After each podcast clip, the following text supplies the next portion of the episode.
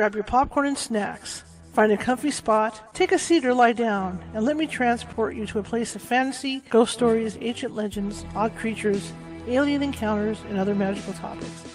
You may even decide to join the conversation.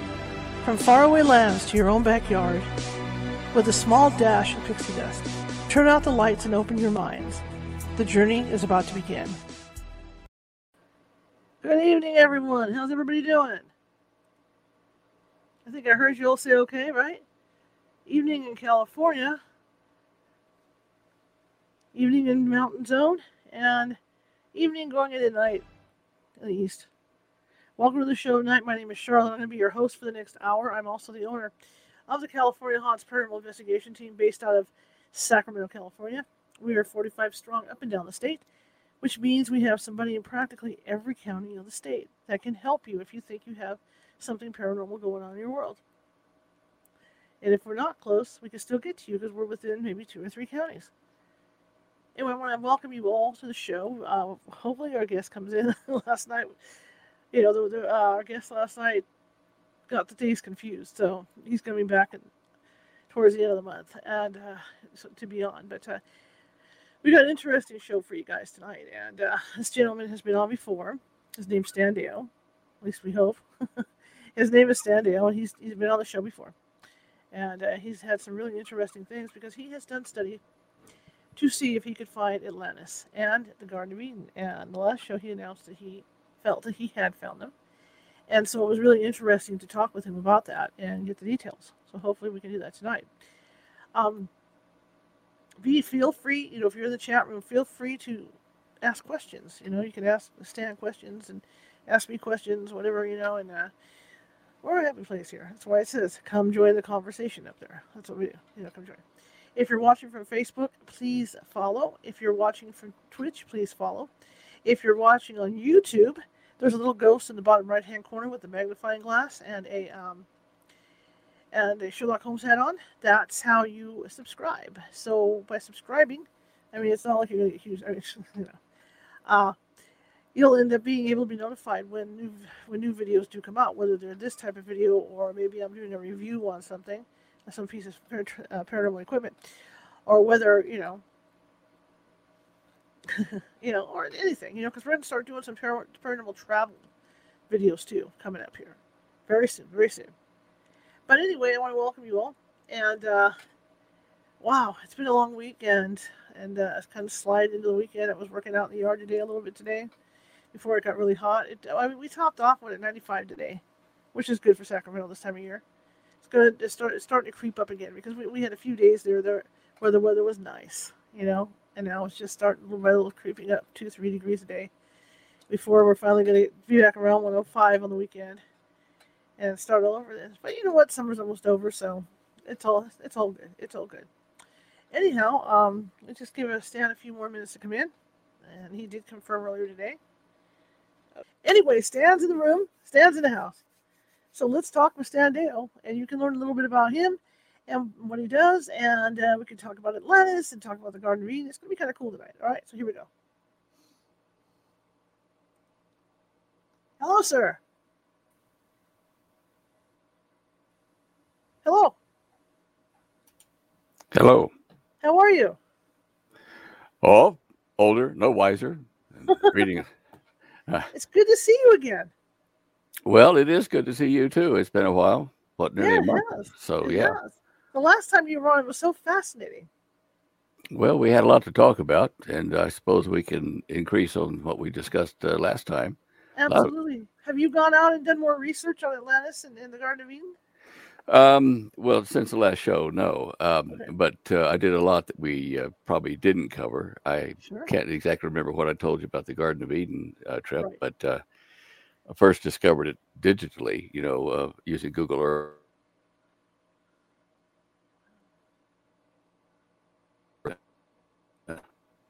Hold on just a second here. Norton is trying to block me here for some reason. Okay, but uh, yeah, um, yeah, 2018, I think it was in May. I think it was 18 that we actually went to the Garden of Eden after I uh, approved it, you know, and did the lecture and stuff that's up on the uh, YouTube. And by the way, YouTube has now hit me twice saying they're going to cut me off uh, because of something or other I said that wasn't kosher back in January of this year. They're running way behind if they think that was not kosher. it's gotten only so better. Fussy. They're getting so fussy with stuff. I know. I know. They're trying to get rid of us, you know, bit by bit. All, all they want is happy things. They, they don't want to hear about mysteries. They don't want to hear nothing. Look, we're about to see this end of, toward the end of this year and early next year. I think we're going to see a lot of things I've been warning people about since about 1978 uh, with the UFO situation, with the Civil War, the invasion of the United States, uh, the Hopi prophecies that they told us. I mean, it's just all coming to a head so quick I can hardly believe it. My father always felt that there was going to be a civil war. He always said that the that the country was ripe for it. You know, but like you say, Yeah. you can see it coming. Yeah. Well, what you know, when Holly and I were invited down to the Hopi uh, Nation, the Shungopavi uh, tribe, Mhm. uh, we were invited to meet with the in the home of the prophecy keeper, and um, he revealed prophecy to the. Tr- Let me do something real quick here. Oh. I don't know if it's mine. Hey, Go ahead. are you are you are you uh, dropping out? Yeah, hang on a second. I'm going to switch internet here. I have a internet enhancer, so let me double. All right, I'm I'm going to drop my uh, my resolution down on the camera. That might help too.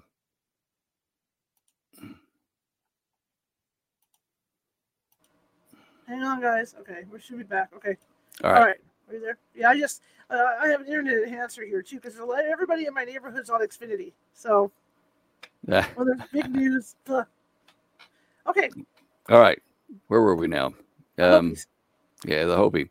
Well, they, you know, uh, they revealed a, a number of things in prophecy, and one of the things that I've talked about many times since then is that,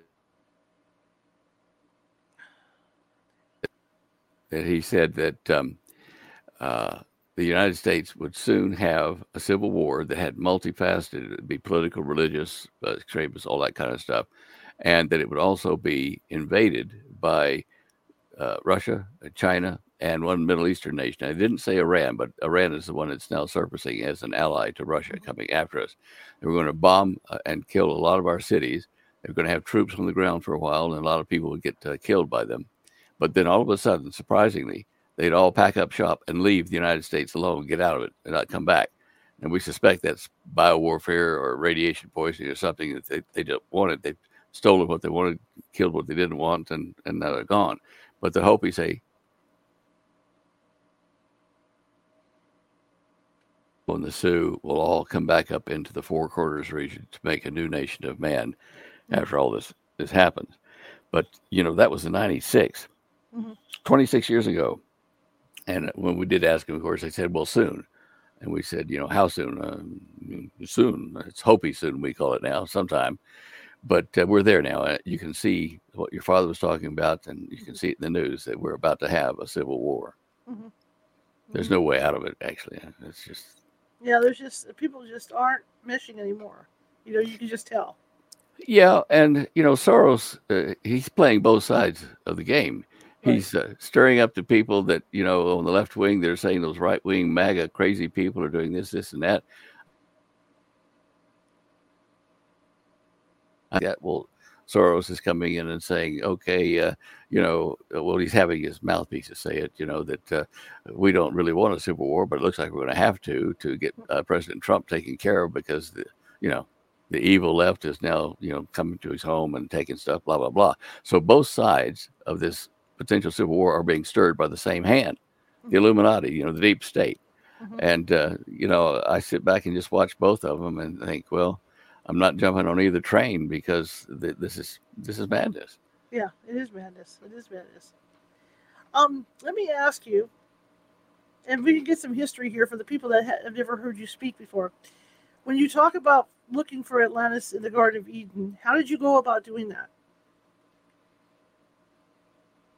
Good question. Uh, um, uh, the eden was the first one. Atlantis came later but uh, eden you know i never thought to look at uh, eden and find it or discover it. I figured it was a lost cause Mhm. like anybody else really has a brain that- that's too hard too long ago. And one night uh, in australia uh, out the back of my house in the evening i was standing over my two rabbits you know the pets and uh, I would have been cleaning their cage, and I was sitting there leaning like this on my shovel, and uh, I thought, you know, to them, to those rabbits, I must look like God looked to Adam and Eve, you know, up there cleaning their pen, their cage, or whatever. And as I thought that, I looked down the driveway, and suddenly I felt this mechanical locking of of me. Mm-hmm. I suddenly started to move uh, like a dancer that had been incorporated into a, a, routine. I, I was moving with the earth, and um, I, at that moment, I looked back down at the rabbits and I thought about Eden, and I thought, gee, uh, well, I wonder if I can find it. You know, mm-hmm. it, that was the spark, a weird thing. And uh, then I started looking, uh, you know, the biblical references, getting maps, going to Google Earth, and tracing over millions of miles by hand, you know, in the Google Earth thing, tracing every clue that was in the Bible and other places about Eden. And uh, finally, I thought I had it in 19, uh, oh, 1983 or 4, whenever I published the Vindicator Scrolls. I tracked it all the way to the Danakil Plains in Northeast Africa. But at that time, we didn't have the accurate maps and stuff that came you know, from Google Earth and from Scripps Institute, which I eventually got when I got those, I realized it's not there. It's up the river flow from the Great East African Rift all the way up into Tanzania. And I followed it, you know, mile by mile, looking for the water flows, mm-hmm. and uh, I found this huge source of water coming out of a, a plateau up there, the Ngoro Plateau. And I thought, I wonder, wonder, you know, what people call that area. And I clicked on the internet looked, and they said they call this Africa's Garden of Eden. And I thought, holy cow!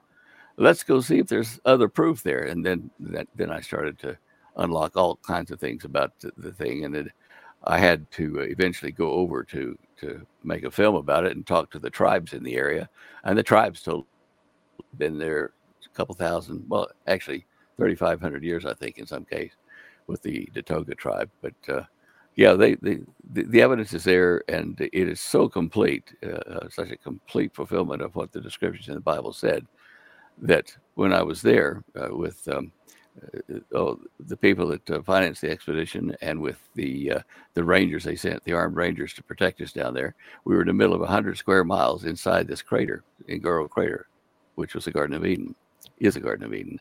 Mm-hmm. And um, all of us, uh, we realized when we got to this one place called Ngitati Hill, uh, you know, 2,000 feet below the rim of, of, of the crater, right there in the center uh, just offside of the center. It's raised up and it's surrounded. It's got fig trees. Wow. And we, we drove up on the hill. We were given permission to get there. And the hill was uh, divided into two halves, and a water flow had been coming down through the middle of it and down to the, the, the floor of the uh, crater or the garden. And then we suddenly realized that this is where the two trees were planted because nowhere else in the whole the floor of the garden, could you stand out there and and look and see and say, oh, those are the trees we're not supposed to eat from or you know mess with. Uh, it, they weren't hidden in a cluster of other trees, so you'd make a mistake. The other trees are all down on the lower level, but there, you know, anywhere in the in the crater, you could look over and say, you know, that's a forbidden zone. Mm-hmm. Now, uh, at least 50, 60 generations of Datoga chiefs are buried there, south of there in the crater. And they each, when they died, their graves were packed with stones, and they planted two trees. And I suspect most of them were fig trees. Mm-hmm. Trees growing out of the side of that Ingitati Hill on, all around, hanging out, you know, in the air. I don't know how many generations there were there, but down in the graveyard uh, for the Datoga chiefs, there were two huge, old, very old fig trees, mammoth, that had calved, you know, and broken off pieces they were they were hundreds, if not thousands, of years old. But the, the legend of the two trees was was continued there in the Datoga graveyard. And I talked to one of the Datoga uh, chiefs about it, and talked to the Masai who came in late, probably 150 years ago, and kicked the, the Datoga out.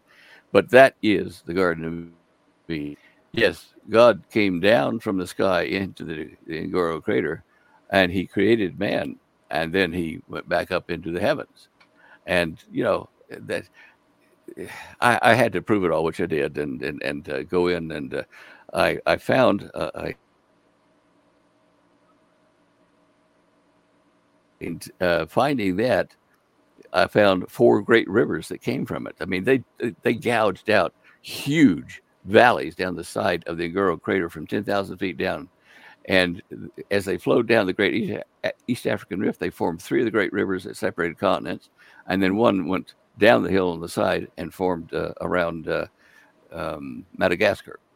Mm-hmm. But um, boy, there was a lot of lot of bending over the maps for for months uh, trying to track it all. But uh, it, it is the, the, the site, and uh, even the subtlest references in, in the biblical references say that Satan walked among the hot stones of Eden. Well, there are 49 volcanoes around there inside the, the Ngoro crater area, right? And, and outside of it. And there's one active volcano that's been active forever and ever. It's the last uh, natron volcano, which means it, it's not a uh, like a normal magma, 2,500 degree hot rocks spewing. It's a a low temperature 1500 degree uh, volcano, still active, mm-hmm. and periodically it erupts silver bubbles that break and then dissolve in the water from rain and go down and uh, form what's called Lake Natron, which is what the, the Egyptians used to preserve their mummies. And in that in that coming coming out of that volcano, it's called uh, uh, um, oh let's see, well it, they say it's uh, God's mountain. Uh, mm-hmm. Uh, old let's see. Yeah, I'll, I'll tell you the, the, the, the language in a minute. But in the stuff that comes out of that volcano and down into the Lake Natron, it's a preservative, all right. But in that formula is the formula for Alka Seltzer. So I guess if the world gives you too much trouble, God put them out in there to give you a little bit of relief for your ulcer. I, uh, yeah, I have fun with that stuff. But uh, we um, we found the water supply up at the very top uh, at uh, 10,000 feet, uh, at the top of the Ngoro Plateau, and the water flowed down to water the Ngoro to go out into the, the various uh, lands, separate them, you know, before the, the continent split mm-hmm. and before Pangea split apart. But the water, I found a 20 acre area right up in the top, it, it, right next to the biggest volcano up on the top of the, of the plateau. And the 20 acres still has springs coming up everywhere right in the center of it. At one time, there used to be one spring, gushing, huge amounts of water came up and down the side of the Ngoro uh, Plateau to gouge out those river flows down the Great East African Rift and so forth. Come from? It came from right next door to Lake from Lake Victoria, which has a huge amount of fresh water, and it it sunk down into the earth into the region there under Ngoro, got heated and blown up like that and out to form the great rivers, the four great rivers out of Eden. Let's see if I've forgotten anything. Uh, oh, uh, yeah. Anyway, the the guards, you know, the the uh, uh, the what do they call them? The rangers, uh, and and our crew, we stood up on top of Ingitati Hill, and when we finally proved that that was where the, the two trees were planted, and I told everyone, okay, here's why, here it is it got real quiet. Mm-hmm. And we were the only people within 100 square miles. It, we had the whole garden to ourselves, no tourists, nothing, right? Beautifully arranged. And uh, we just stood there and looked down the hill, and we could see a pair of elephants on some yellow daisies. It was quiet, oh. and and we took in the just the moment to realize we were standing where Adam and Eve stood, where all this started, the legends and everything. And so I remarked about that to one of the rangers, and he said, "You know, look over here on, in, on the other side of, of where we're standing." He said, "There's a little fenced-off area. Our scientists have found that the the soil from Ingitati Hill, where the, the trees were, the soil is so fertile that they're studying how to make soil like that elsewhere to grow crops because up here everything grows big and, and plentiful. So anyway, that's that's the legend. Wow. Um, so once you discovered this, have you have, have you obviously showed people this stuff? What kind of reaction have you gotten from it? Uh, well, uh, people who um, uh, are thinkers and who read the Bible and study details, very supportive of it. The, the, general population, they kind of think, well, okay, it might be, but have you seen how many other books have been published on where the Garden of Eden is? And I right. said, well, yeah. And if you look at all these others that you can, you know, the leaders of them, you can pick them out.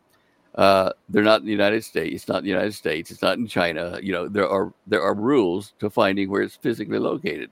Mm-hmm. I mean, even King Solomon knew where it was in, in his writing. And uh, yeah, I the, the news agencies, ABC did a special then, uh, Africa's Garden of Eden, and flew over it with um, mm, the, the drone to look at the animals. I tried to get a permit to do it. And they wouldn't let me bring drones in, but um, ABC was bigger, so they right. let them do it. Right. But eventually, I mean, like over a million and a half people a year are now visiting the Africa's Garden of Eden. And even before I went over there, like uh, Prince Charles took his family over, uh, over. Uh, there were just a lot of notable notes go over there, and there's a there's a, a beautiful lodge right on the edge uh, uh of the Ngoro crater, which of course is the, uh, the Garden of Eden, and you can get up in the morning in that lodge and look down into the, the floor of the Garden of Eden for breakfast, mm-hmm. you know, and, and that kind of stuff. Normally, that costs a thousand dollars a person a night. We got in there to stay because of the publicity we're going to give them, and it was off season. We got in there for an affordable price, but uh, that the, the notable notes go there and spend big bucks to, right. to, to, go there.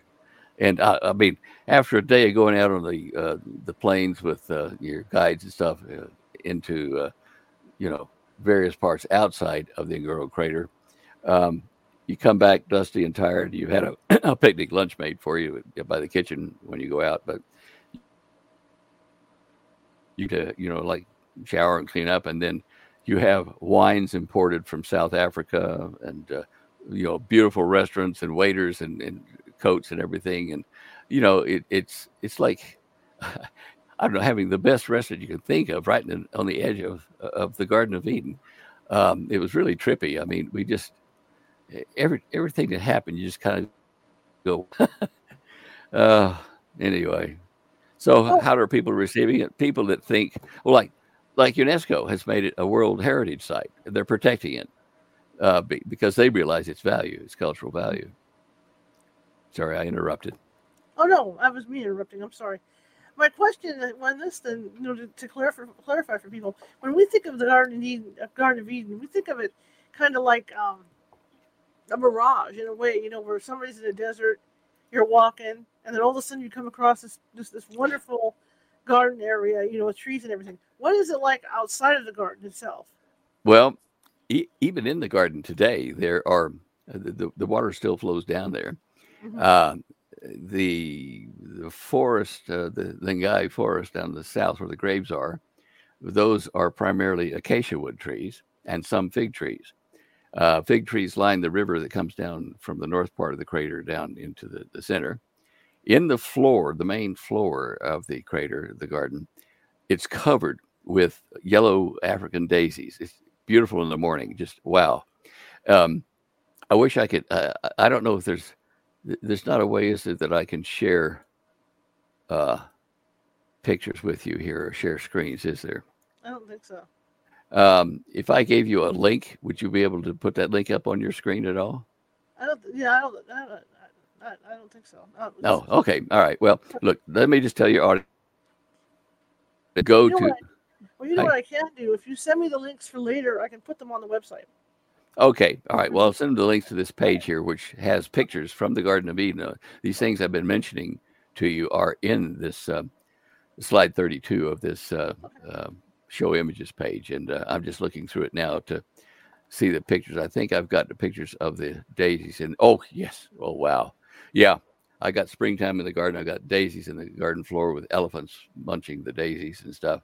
Nice. It's a beautiful place, and um, then you, you, there's a road uh, that we filmed when we were taking the crew in to get into the the crater, and that's the only access point to get down into it. Mm-hmm. And um, we called it Adam's driveway because as you are on the red soil, the red earth up there on the rim, and you're starting to go down, acacia trees form an arch, a natural arch over the road. And mm-hmm. it's like a driveway, right? And so you get through the driveway to the usually eating some leaves or whatever. When we came, he was knocking over a tree to eat the leaves from this fresh tree kill. but um, these pictures, a lot of them are, are on here, and then the rest of them are in videos um, eh, that uh, that you can see on the internet for free. We did this in May, uh, just just at the end of the rainy season, so it was a really good time for us to go. And you'll see the crew there. Um, uh, Christina and Jared um, uh, Gretsch, they're uh, jewelers over in uh, Pennsylvania, and they wanted to go to this place and kept telling me, "Let's go," and I said, "No, I don't want to go." Mm-hmm. So I said they finally badgered me to. They said, "We'll pay for the trip if you'll go." I said, oh, "All right, well that sounds like a deal." And uh, off we went, and uh, it was physically very demanding for me because uh, back troubles and stuff like that. But and I'm old,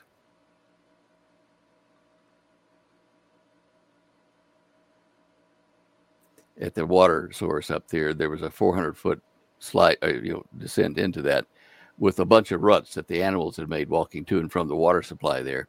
Mm-hmm. And I found that very difficult because you lose your footing in those ruts that were hidden under the grass. And uh, fortunately, there was a ranger there, a young fellow that uh, helped me up and down that whenever I was about to fall over. So I appreciate that. But it was a beautiful, and uh, I'll certainly never forget it. And I, I I wanted to preserve its location and this data, this proof in that video and and, and stuff for people to to know in the future if there is a future here. Huh. That's a big if. Well, now here's my other question. I mean, we talked about the common guy wrapping their head around this Garden of Eden thing, but what about the scientific community? Did you, did you do any presentations to them or anything, or have you done any feedback?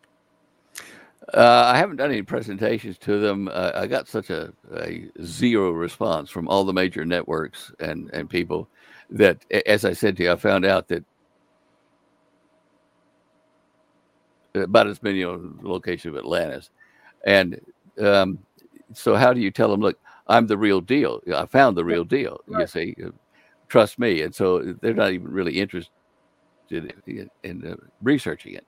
Mm-hmm. Um, but the science I've got on the video, I tell about how the Earth was smaller in diameter and, and gravity was was greater by about sixty percent during the, the, time before the, the flood, and um, and and the continents were all together. And uh, as I say, I track every clue that's in the biblical writings uh, and some in the Catholic Church's uh, doctrines and stuff. I was able to find this and prove this location, but um, eventually uh, I suppose they will find it. Uh, it is being preserved, so I know that it's it's still going to be there as long as, well, until the you know nuclear war, whatever happens uh, over in that part of the world. China's right in the middle of Africa at the moment and owning everything, and with guns uh, pretty much nightly over there uh, near the, the crater. But um, hopefully, it will it will it will survive. But now that I've proved it we at least can say that in the future um, that it was real. The Bible's real. It did happen. Maybe not as the way that some of the interpretations or translations say, but it is there, and it did happen. You know, so uh, that's the value of it to me. I, I just it's a, a wondrous thing to behold. When you talk about the like in the Bible, the forbidden fruit that they weren't supposed to eat, are there any apple trees out there? No, and we're not certain that the forbidden fruit was an apple anyway. Um, okay. At this time, I'm not even sure whether it could have been a like a special fig or something, but because um, mm-hmm. the fig trees are just they're just all over, you know, down the riverbank and down the graveyard and, and growing out of the side of Ingotati Hill. Fig trees growing out sideways. Um, so maybe that has something to do with it. I don't know, but definitely there's fig leaves for mm-hmm. for uh, Eve to make clothing mm-hmm. spot. Um, I'm just trying to think if I saw any fruit trees down in Guy. Uh, well, let's see, acacia and fig. I don't think there's much there as far as fruit now. Uh, the obviously it wasn't uh, being used as the Garden of Eden after it was closed down. So, yeah, uh, in discovering that, you know, I had to do a lot of other work on the geology of the Earth, how the Earth used to be like 25% smaller in diameter and why, and then to prove what caused it to expand suddenly and to separate the continents in Pangea, you know, um, and then what caused the flood was part of what caused Pangea to break up. probably the major part of it. And I found a large asteroid impact, 15 miles. The asteroid is about 15 miles in diameter. When I found that, and that was a hard thing to find, that that put all the pieces together. Uh, uh, Eden, Atlantis, the Great Flood, the cause of the flood, and where the hybrid, uh, half human, half were were created in the uh, northwest part of um, Saudi Arabia, which is in, in uh, Israel area there in Jordan. Um, I, I guess I know all this. I've got it in my head. I got a complete map of events, times, places, causes of that entire history of us from the Garden of Eden till you know till now, but um, mm-hmm. especially till uh, Atlantis. And Atlantis is only one of 12 settlements that the beings from the parallel universe or whatever you want to call it, they descended to Earth in the ancient legends. And they, they took their technology and culture and, and built communities where they were. Well, Poseidon built the one for Saudi Arabia, and that's the one we know about is Atlantis. But there was one in South America, there's one in China. Um, they, they were all over the planet. And uh, this is just the most famous one. But you know, as as each day passes, archaeologists are finding new uh, artifacts that tell us that there was an advanced civilization there. The Bedouins, the old Bedouins, when you talk to them, they say, "Oh, uh, they're the the old men of olden times," mm-hmm. and and the, technology was more advanced than goat herders and that kind of stuff. I mean, it was as they discover these things more and more, they're starting to prove what I said about that being Atlantis. They're finding, you know, um, more graves, uh, more. Uh, well, in fact, there's a base uh, in Saudi Arabia um, down across 120 miles across from the tip of the Jabal Tuwaiq, and I've put that on my website on that uh, um, on my show images page. Uh, there's a link to that, guys. If you go to uh, the middle of the page, it says view the Middle Eastern mysteries in Saudi Arabia and other countries. In there, I've put photos or, or images from Google Earth and other sources showing this like an alien base almost, I guess it is, um, that they use and that, that, humans use as well. I find the exact location, but it is there in Saudi Arabia, in ancient so, Atlantis. So, do you think that aliens helped us in the ancient times? Like, you know, there's theories about the pyramids and all this. Do, do you think we had help? Oh yeah.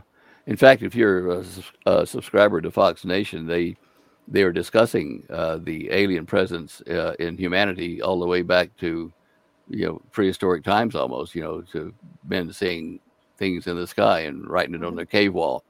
Uh, yeah, I think they've been here. They've interacted with us the interaction has been good in some cases and bad in others. Um, I, I, think uh, this battle between good and evil is based upon two groups of these that uh, probably started messing with our gene pool, and that wasn't the done thing by whoever was in control of the whole picture, you know, mm-hmm. God. Um, yeah, I look. Uh, a Roman emperor saw a cross in the sky. I mean, there uh, oh, what was the other guy? He saw something in the sky to, to, to determine whether to go to war or not. But anyway, uh, um, Middle Ages, where they have religious paintings and they'll have a little saucer or something up in the sky. It's kind of their mm-hmm. trademark. Why? You, you know, um, they, they've been here. It's just that now we have the technology in the hands of the common person all over the planet to photograph, record, you know, draw and share uh, uh, pictures of them now. The pyramids, uh, Machu Picchu, and the stonework there. The stonework there is magnificent because mm-hmm. the stones look like they were made of, of, of modeling clay and then put it together in place and then fired. And that they, they fit just so perfectly, you can't get a piece, piece of paper to go between them.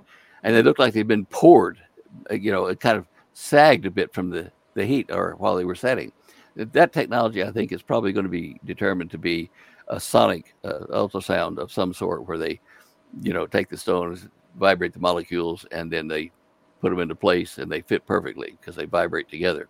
Mm-hmm. That's great. Um, then um, there's another one there in uh, where's that?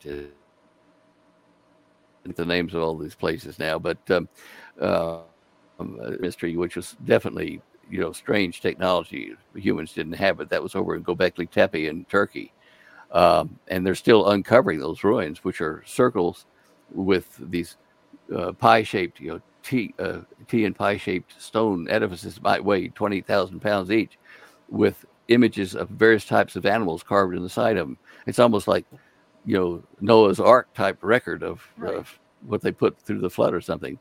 Look, there's just a lot of things that we we don't have perfect records of, and what we do have may have been through several hands on the way to us and slightly embellished or under understated or whatever. But it tells us that big things happened with advanced technology and the human seed, you know, a long time ago. Mm-hmm.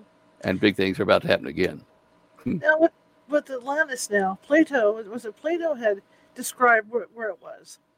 Yeah, so, he did. I, Atlantis you found, was it anywhere near or, or like what Plato described? Absolutely. Absolutely. some of the Greek myself to be sure I understood what he was saying. Mm-hmm. And there are a couple of places where uh, uh, the translators, uh, Jowett's translation, um, mm, took a t- t- oh, took a, a punt on how to interpret this word because it could be taken two or three ways depending on how you had it in context.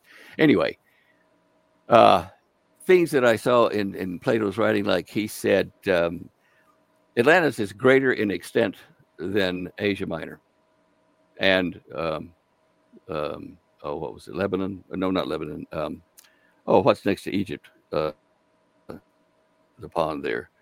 Um, anyway, uh, Libya, and and he said uh, it's greater extent than those. And and you think, well, now, back in his time, they had ships. They didn't have satellites or planes. Mm-hmm. So how did they know what the coastline or the size of Atlantis was greater in extent than Libya and Asia Minor area, uh, greater in extent than what? Their coastlines. They can measure the coastlines. So I measured the coastlines, and I said, I said, well, now he said it was um, you, would you, go th- out of Greece and you'd go um, uh, west uh, to the Pillars of Hercules. Well, everybody else has been looking to Pillars of Hercules west as the Straits of Gibraltar. You mm-hmm. know, Okay. But the earth, uh, Chinese records, has twice been upside down where the sun rose in the west and set in the east. okay. Backwards. And now, during that time, west of Greece was east into Turkey through the pillars there at uh, the port. Um, oh, mm, the Bible even mentions its port. It's so old. But I show that in my discussions of Atlantis is that that's where the two great, huge uh, mountains are that are the pillars of Hercules. And that's why, that's why the Greeks built at least 10, maybe more uh, cities, religious cities along the Levant, you know, along Israel and uh, the Jordan mm-hmm. and, and, into um, uh, parts of Syria. They built it there. Hercules was rumored to have been born in the mountains there, uh, close to um, uh, northern Israel, northern uh, Jordan, and, and uh, western Syria. All that in there is where they worship their gods. And I've actually walked in one of those 10 cities they've dug up now, the Scythopolis uh, city. And you can see they even had um, mosaics and stuff uh, depicting their gods and goddesses. That's why they went over there instead of to, to Greece to say this is where the gods came from and that was Atlantis, and that was the crossbreeding. Uh, even the Bible mentions the giants, uh, Goliath and the Rephaim and Og, the king of Bashan and northern Jordan and stuff like that. The giants were there, and the hybrids, you know, these these unclean things were there, and that's why when Israel took over uh, the land, you know, when they crossed the Jordan under Joshua, and they they were instructed by God, go and kill the tribes that have giants and also all the animals, all everything, kill all of the the domestic things, uh, uh, living things, to get rid of their DNA because it's impure, and that's why they, they were instructed to do it. For a long time, I couldn't understand why God said go kill this village and that village. They haven't done anything, but that was why it was to clean up the mess the flood didn't get. Mm-hmm. Mm-hmm. And of course, that'll get into an argument with a lot of people that say that the whole earth was under the flood, but the whole earth was affected by it, but there right. were surviving places in it. Well, now that you brought that up about the DNA, I mean, I interviewed somebody the other night that was talking about how we all have alien DNA in, in us because this was going on so, so far back. Do you think that they were able to extract that DNA with, like you said, with like the floods and, and this other stuff that had gone on? Or do you think we might still be hearing it? Well, I know I went to um, like um, 23andMe, and my wife and I did, and we put our uh, saliva test in there to get tested. Right. And I, I, both of us got German and French and Irish and stuff like that, and about 0.4% of Neanderthal. So I suppose there could be some alien DNA in there. There's there's a lot of our DNA strand that can't even figure out why it's there. It seems to be dormant or not doing anything important anyway. So that's fascinating. Neanderthal. When you said that, I thought you must be waving at those guys in the commercial. Was it Gecko? yeah, yeah. I, I, I don't drag my knuckles anymore. I feel like giving that up. oh, you gotta laugh, Charlotte. You gotta yeah, laugh. You gotta laugh at this this kind of stuff. So with Atlantis, now now now you you know you, you got the location. What proof did you see or find that that, that it was there? Well, first of all, there's over 1,500 um, burial sites that all are marked with what they call the keyhole formation, which is a circle like that over a, a wedge down like that, like a keyhole. Mm-hmm. And uh, that is a, and these keyholes down the this part of them, they had two bars going across it like that, or two rings or half rings, and uh, it's all over the country. And I found uh, a lot of them, and one particular set that it's got a fence around it because the country has um, has preserved them as special graves. Mm-hmm. When you read uh, uh, Plato's account of Atlantis, the capital city of Atlantis was on an island uh, that is uh, of Saudi Arabia in the in the Persian Gulf, the Arabic uh, Arabian Gulf now, I think.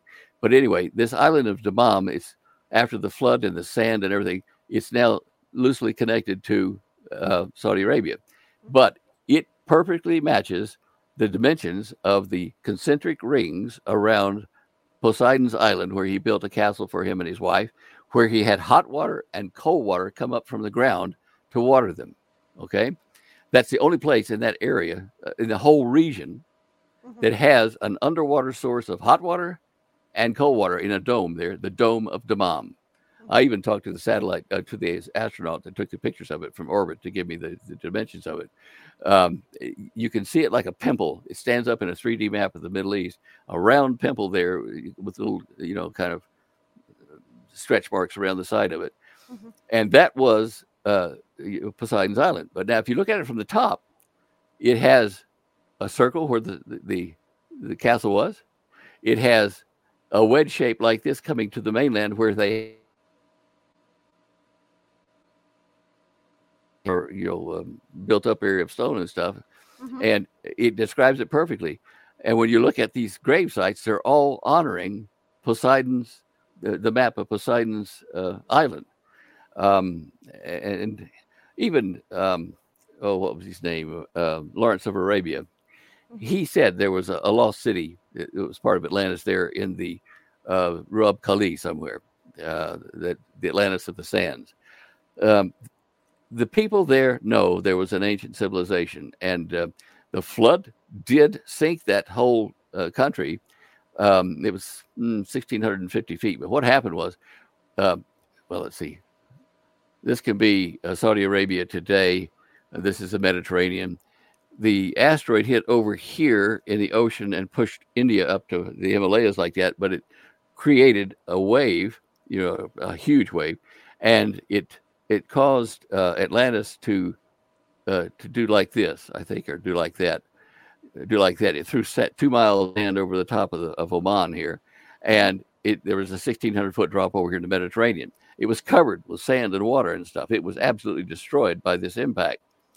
And um, as time passed and the and the planet expanded, then there, that water receded and the sand sat on top of it.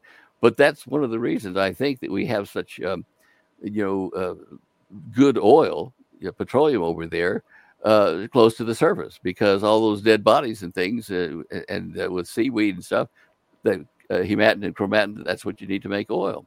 Mm-hmm. So I, I, I, sub, I suspect that we've been putting Atlantean remains in our gas tanks for a long time.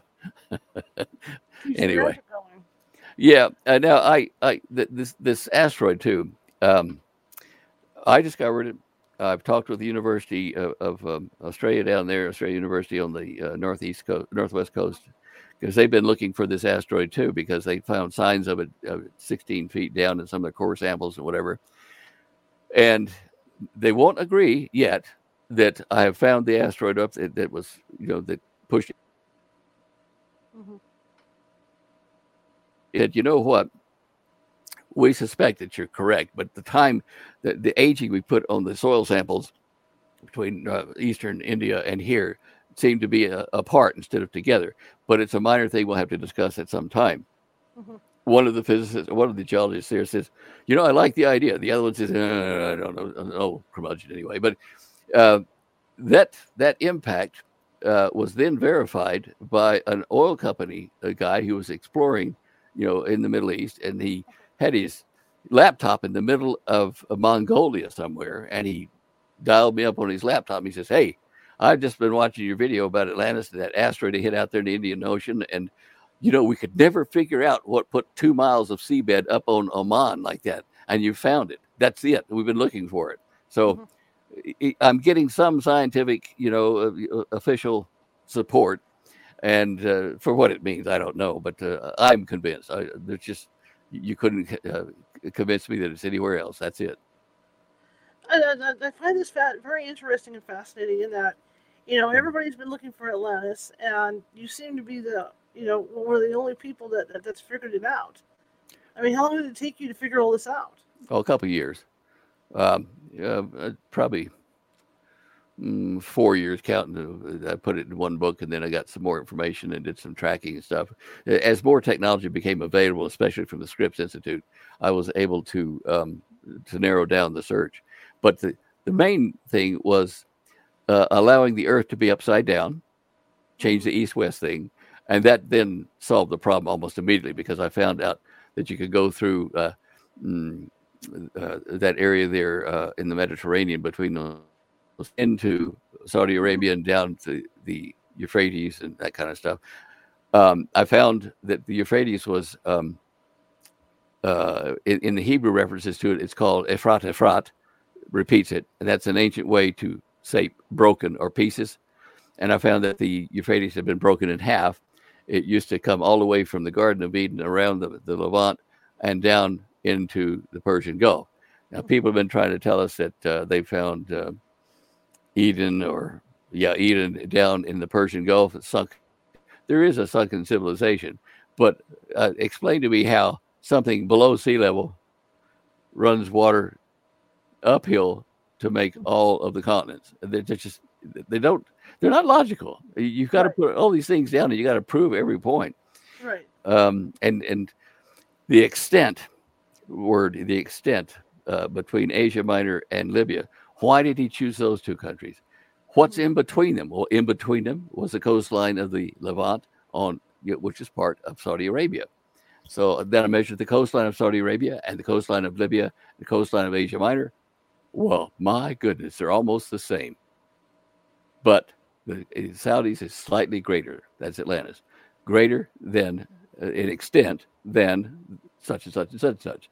So when I corrected that, when I turned the, the planet upside down, because I'm reasonably certain when that asteroid hit, it reset things again, making east, west, west, east, that kind of stuff. It's happened twice in recorded history. So it, it, it's not me imagining it. And then I found that the crust of the Earth, solid as people thought, it's a thin film, relatively speaking, and there's a they found a soft stone between the crust and the the mantle and that soft that soft stone layer acts like mm, like like a ball bearing. And so when something hit the the crust of the earth that's not a huge mass to move like the earth. It's just the crust. So the crust flips around and not the planet. And hmm. you then that that you know removed a lot of, of arguments about oh it couldn't possibly that asteroid flip us upside down and there's no reason. It's the crust that got moved. And I, I, try to think out of the box. You know, uh, every, everybody else has done it this way, and they haven't come up with a satisfactory answer. Then let's let's start rearranging factors that you can, and that's how you arrive at it. Well, the crust theory sounds sounds good. I mean, when you think about even earthquakes and how the ground opens up, and that's mostly at the surface where the ground will open up, then it seals back up. Or if you think about volcanoes, look at Hawaii. They're Yeah. forever adding, you know, they're forever adding real estate over there because because of all the lava coming off those volcanoes. Well, the crust of the earth is basically the same stuff. It's just Yeah. it's just been the ground moving around like that, the hell that magma. So Well- what you're saying makes sense. the um, the major continents sit on a, a foot underneath them.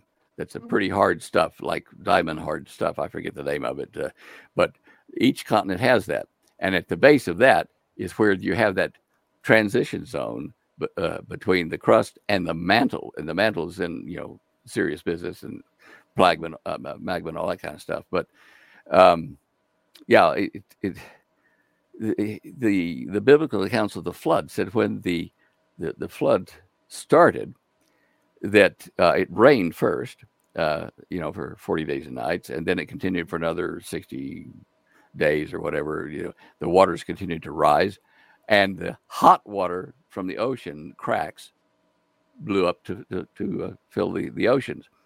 Now if you look at an asteroid impact of 15 mile diameter hitting the earth now it didn't hit it like that straight on. It hit it at an angle of about 32 degrees we've calculated.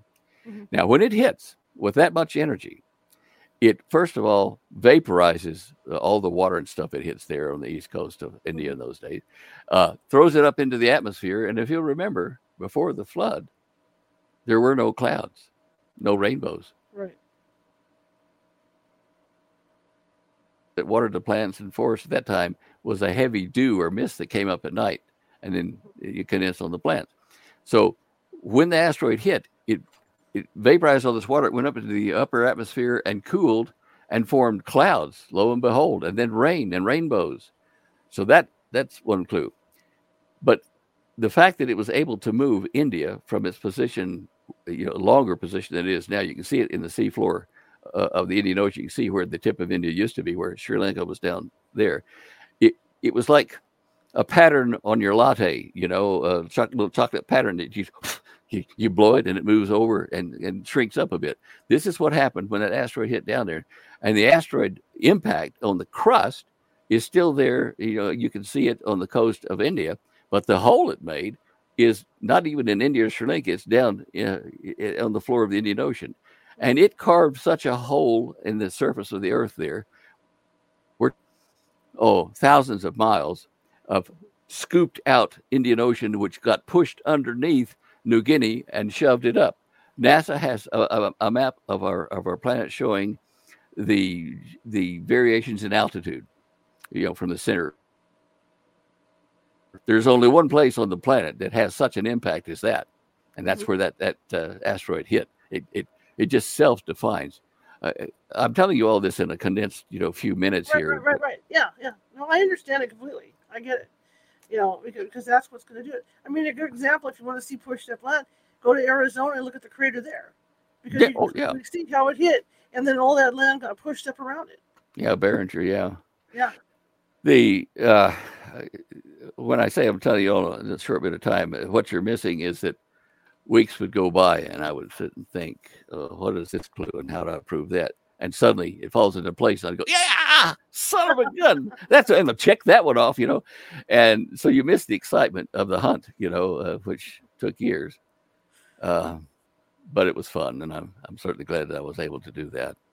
One day, one day, you know, when we get rid of all the political nonsense and the the cathedral of science that think they know everything, uh, this will come out and they will understand. Hey, I get that whole excitement thing. I get like that at night. I have these epiphanies at like two, three in the morning. I have friends Oh, yeah. that are up, I have friends that are up late at night. You know, and I'm the first one on the phone going, "Oh my god, I just thought of this." So you know, it's like, I get it.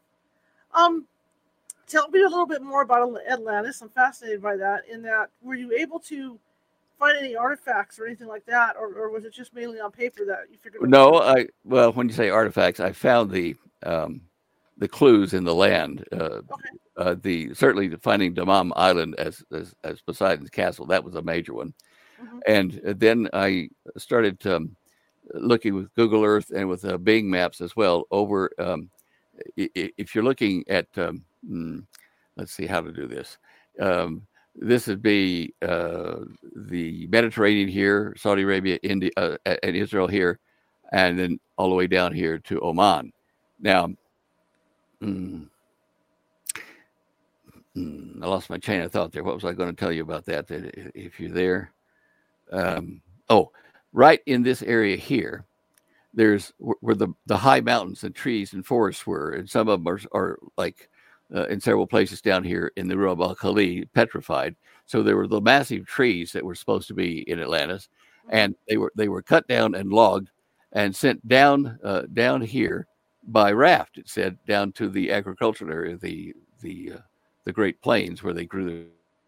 The, what they did was they cut grooves so far apart and so many feet uh, in, uh, across, like 100 feet, and then separated. And they cut all these grooves all the way down to the Fertile Crescent. Well, if you look at the sand, uh, you know, and and uh, uh, Google Earth and get down there in that area, you'll see the grooves. They're grooves, and they run all the way down to that fertile area, just like they said. Hmm. Uh, let's see what else do we find. Oh, hmm, this one I don't know how to explain. Um, uh, here's you know the Mediterranean and, and, here's Oman. Well, right here uh, in this part, uh, which might uh, it's still in Saudi Arabia, but it's uh, close to uh, Bahrain, but it's in Saudi Arabia. Underneath, if you take Google Earth and you look at it, you won't see it. But if you dive down below where Google Earth looks like it's showing you everything, you can go down and there's a sub layer of photos. Believe it or not, you just dive down deep and those photos then showed me a strange thing, uh, which I've got on my uh, uh, Middle Eastern uh, Mysteries in Saudi Arabia uh, page. Uh, it's it's a thing that on the surface looks like well that looks like a volcano that fizzled out, mm-hmm. and things of rock like that, and then they slope down, and then if you look at it in 3D and spin it around, you think, well, that's an odd volcano. It's shaped like a triangle sloped up to that. So then I did a, I traced it with, uh, you know, the, the Google Earth uh, uh, routine that lets you put um, contours on it. Mm-hmm. And it formed contours of a triangular looking craft, I guess, a big ship like in Star Wars. And then right in the middle of it, where the power source would have been, it was the, where it had a fizzle volcano with these rings of stone, you know, concentric rings up at the top of it. And I thought, what the heck is this? nowhere and it rises up, you don't have a triangular volcano. I think that's a ship that's been covered up. It was big. So, uh, as I say, there are a number of these little things you think, wow, that's that's interesting. Um, we're going to find more. I've been in touch with uh, an, uh, an, American woman that's over there who's an archaeologist and uh, still has the favor of the of the prince and everything. So she's been digging around to find more uh, recent discoveries for us, mm-hmm. and I'm pretty sure that when they when the the MBS, uh, the Salman family, when they allow archaeologists to get in there and actually do some speed to their advantage because it'll prove that it's a, it's really Atlantis and not just the. Atlantis of the sands that they built over there on the edge of the Persian Gulf. This will be they'll realize they're the real deal. So when they prove this, then you, you will see more more stuff come out. I know that they found advanced technology over on the east coast near the, the, the Persian Gulf about 60 years ago. Uh, archaeologists were there digging, and uh, the, the sheikh of that particular area was happy to let them dig down 80 feet or so, you know, to see what the culture was like, uh, uh you know, 100 to 1,000, uh, 2,000, whatever. And down at about 80 feet, they hit advanced technology, uh, uh, you know, like electric Baghdad type batteries type stuff. Uh, and the deeper they got, the more advanced the technology became. The sheikh came over to them all and said, Well, thank you very much for what you've done. Pack up, go home, don't come back. And so he kept it secret. Um, so, you know, 80 feet's a lot of mud and stuff to bury things. It's probably more like 100, but the, we can see the marks of where Atlantis tilted like this, or Saudi Arabia tilted over here in the Mediterranean, you can see the watermarks on the mountain ranges where it's about 1,650 feet. And then things got normalized as the planet expanded and the water drained off. but um, probably uh, talk for hours, just get my note. Well, tell you what, I, I started a book, but I know I was watching a, a show a few months ago and, and they talked about that where the floodplains came in, and, and you could tell because, like you said, the watermarks, and there were also fish encrusted by these watermarks, so they could tell where these floodplains were. Yeah, and, and look at the Sphinx. Now the Sphinx is probably uh, as old as Atlantis, if not older. It was it was um, it was rounded off by water flows, not by air. They've shown that it was water erosions, not air. So it was underwater. In fact, the the uh, Pharaoh Khufu that found it uh, was laying on the sand in front of it uh, one night. Had a dream that it, you know excavate. There's more to it, mm-hmm. And so he dug it all out. And uh, until that time, there had been it had been covered up to the neck in sand, which was, uh, I guess, from the impact of the flood. And by the way, the flood wasn't just a gentle rising of the water, you know, from the rain, because the rain stopped. Another 60 days, it kept on coming up. What caused that? When that asteroid hit, it's it started a series of tsunamis that wrapped around the entire planet. Boom, boom, and it swirled, you know, animals and livestock and, and people all into uh, watery graves. So that's why, uh, like the Hopi, when we talked to them, they said, yes, we know about the, the big flood. Spider Woman came to us and said, you know, go down this hole in the Grand Canyon. I'll build you a ladder. And she built a, a ladder out of webbing. And the Hopi descended into the, the depths of the Grand Canyon while the flood came over the top of them. She sealed them in. And for a year, they stayed under there. And then she came when it was time and opened up the hole and said, You can come up now. Now, that's their way of the Noah's Ark story. But they are over there, not in the Middle East. Right. And, and uh, they're just, uh, I mean, China has the legend of the, the six or eight people on the ark. And uh, it's, there, there, there was, there were sporadic survival groups all around the planet because imagine tidal waves sweeping around like that. And the highest mountains in that area, Haaretz, uh, as I said in Hebrew, in Turkey, in that area, they probably got covered with water, washed over several times, and and were submerged until the earth started to expand the water uh, you know fell away. Uh, this uh, that, that's why you have like India was shoved up from where it was down you know near Madagascar. It was shoved up mm-hmm. into uh, into the Himalayas. That's why in the Himalayas, on the top of the Himalayas, you find seashells and seabed. Right. It used to be down lower until it got hit by that asteroid, shoved it up. Oh, I wish there. It's were... interesting, like you say, the, the legends among the Native Americans, because I mean, even the Native Americans over here had legends about the birth of the, the, birth of Christ. Hmm. You know, it's interesting to go down that rabbit hole because everybody knew for somehow they were all getting the, the message for these, you know, for these legends. So yeah. it had to come from somewhere. Yeah, I, I wonder. Uh, you know, uh, Christ did mention at one point in time that he had other sheep to tend to. I wonder if after he left Israel, he went around and saw other sheep yeah, here. Yeah. Yeah. yeah. I mean, for that matter, it could be on other planets for all I know. But I mean, there were other sheep. And interesting thing about him, he was, you know, uh, fitting him into the uh, uh, extraterrestrial category. When when he, he, rose from the grave and he was in the garden there, and Mary comes running up to him and says, "Oh, Master, Master, I'm going to touch him, hug him." He says, "Don't touch me because I have not yet ascended." What? What does that mean? Mm-hmm. He was being charged. He was going to rise up and go somewhere but right. he had to be charged to do that. Right. In, in, front of the disciples, when he left on uh, the mount there, he's, you know, for the last time, he rose up, up in the sky. And uh, we look at this and know that uh, the parallel universes, uh, a universe to ours, uh, would have a, a different energy density, higher energy density per molecule than you would down here. It's kind of a mm. physics thing, but um, the the Assyrians, when they built their ziggurats, they were building these ziggurats with with levels to them, at least two levels, yeah, and then to the top level. And I, I managed to get a floor plan of a, of a ziggurat there uh, off of the Marduk stele that the Germans had during World War II. And when you look at it from the top, they were building a room that had a, a, an activity uh, device right in the middle of it, which I think was a portal for mm-hmm. the parallel universe guys to actually pour it in. Right? Now, when they did, they the the gods when they came into that spot they had to sit there for a while and, and uh, eat and drink you know, you know, wine and food and stuff that the locals left for them and then they'd uh, do that for a couple hours and they'd come down to the next level and do the same thing again. And they were letting their charge dissipate so that when they got to the bottom they could be touched and not killed. Um, and, and then the ark of the covenant why is it that this wonderful thing if you touch it you get killed It's a high charge. It's a it, yeah. Microwave, electronics, electric. You know, Yeah. it, it, is. Absolutely. And we got that one down here. It's a communicating device between parallel universes, which uh, understandably might have a bit of energy attached to it. Absolutely. This has been fascinating. It's always fun to have you on. well, it's fun to get wound up like this. Um, don't be a stranger. Come back again sometime. Well, uh, give me an invite. Uh, it might uh, be that you have me back a little bit sooner than you think, the way things are going in the country. That's true.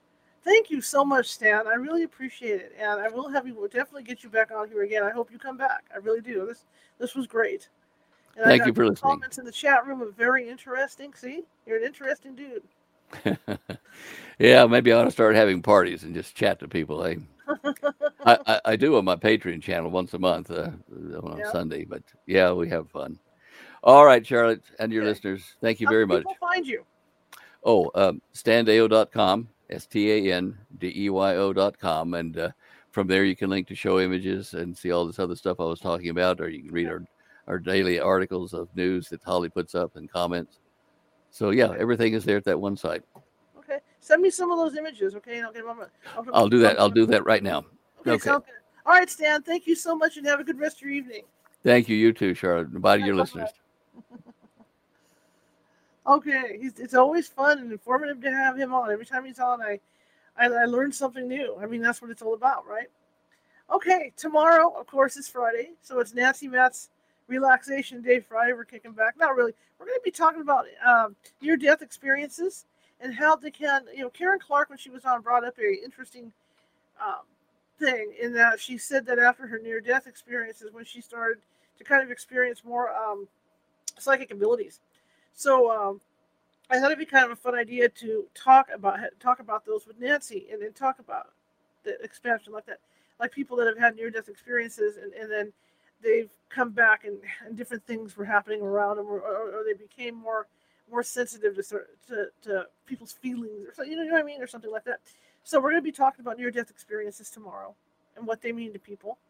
Is there a hell? Is there not a hell? You know, is, is there a limbo? Like they say, is there, you know?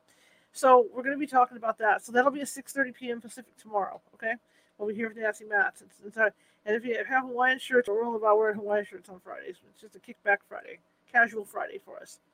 I want to thank you guys for coming tonight. I appreciate it. Stan was great. We had some issues with the internet. I don't know if it was his or mine. I know when something major happens, you know, like news wise, my internet tends to slow down because everybody in this neighborhood is on Xfinity. And I know there was some some big news that happened today. So usually when that happens, it's pretty well a guarantee. So I don't know if it was his end or mine, but uh, at least we got the interview done. And uh, you know, for the most, you know, you know, for the majority of it, it, was- ran great. And Stan, Stan is a cool dude. I, I agree, Libby. I agree. I haven't seen you in a while. Hi, Libby.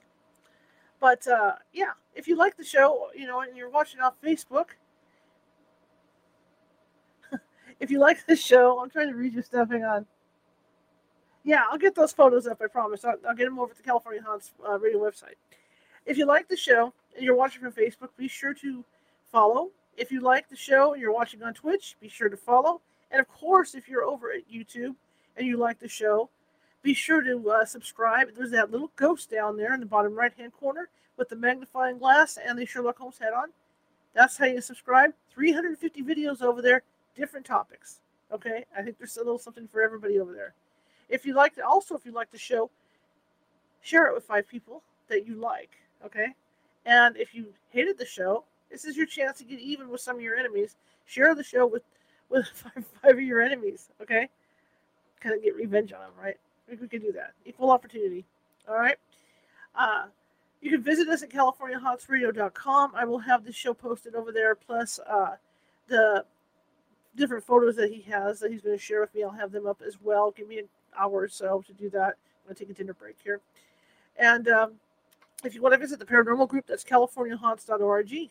Okay, you can visit us over there. Uh, see that thing, ticker, ticker, ticker, ticker at the bottom? That's because the California Haunts Paranormal Investigation Team is, well, I'm not saying nonprofit, but we don't take money for investigations because we voluntarily do them to help people and educate people. So everything you see here, whether it's a computer, a mic, my hat, no, I'm kidding, my the back, you know, everything, anything connected to this show, lighting, whatever, comes out of my pocket. So if something breaks, I have to pay for it. Just like I, I pay for the internet, I pay, you know, I pay for the internet enhancer, I pay all that stuff just to keep the show on the air. So if you could find it in, in your heart to help to help a little bit to keep the show on the air, so we can keep bringing in guests like Stan, I'd appreciate it. You can do that at PayPal.me at California Haunts or Venmo, and then just type in California Haunts. It's that easy. Anyway, I will see you guys tomorrow, and like I said, I'll do a, web, a website update within the hour here so we can get those photos from Stan. And uh, thank you all for coming, and I will see you. Have a nice night.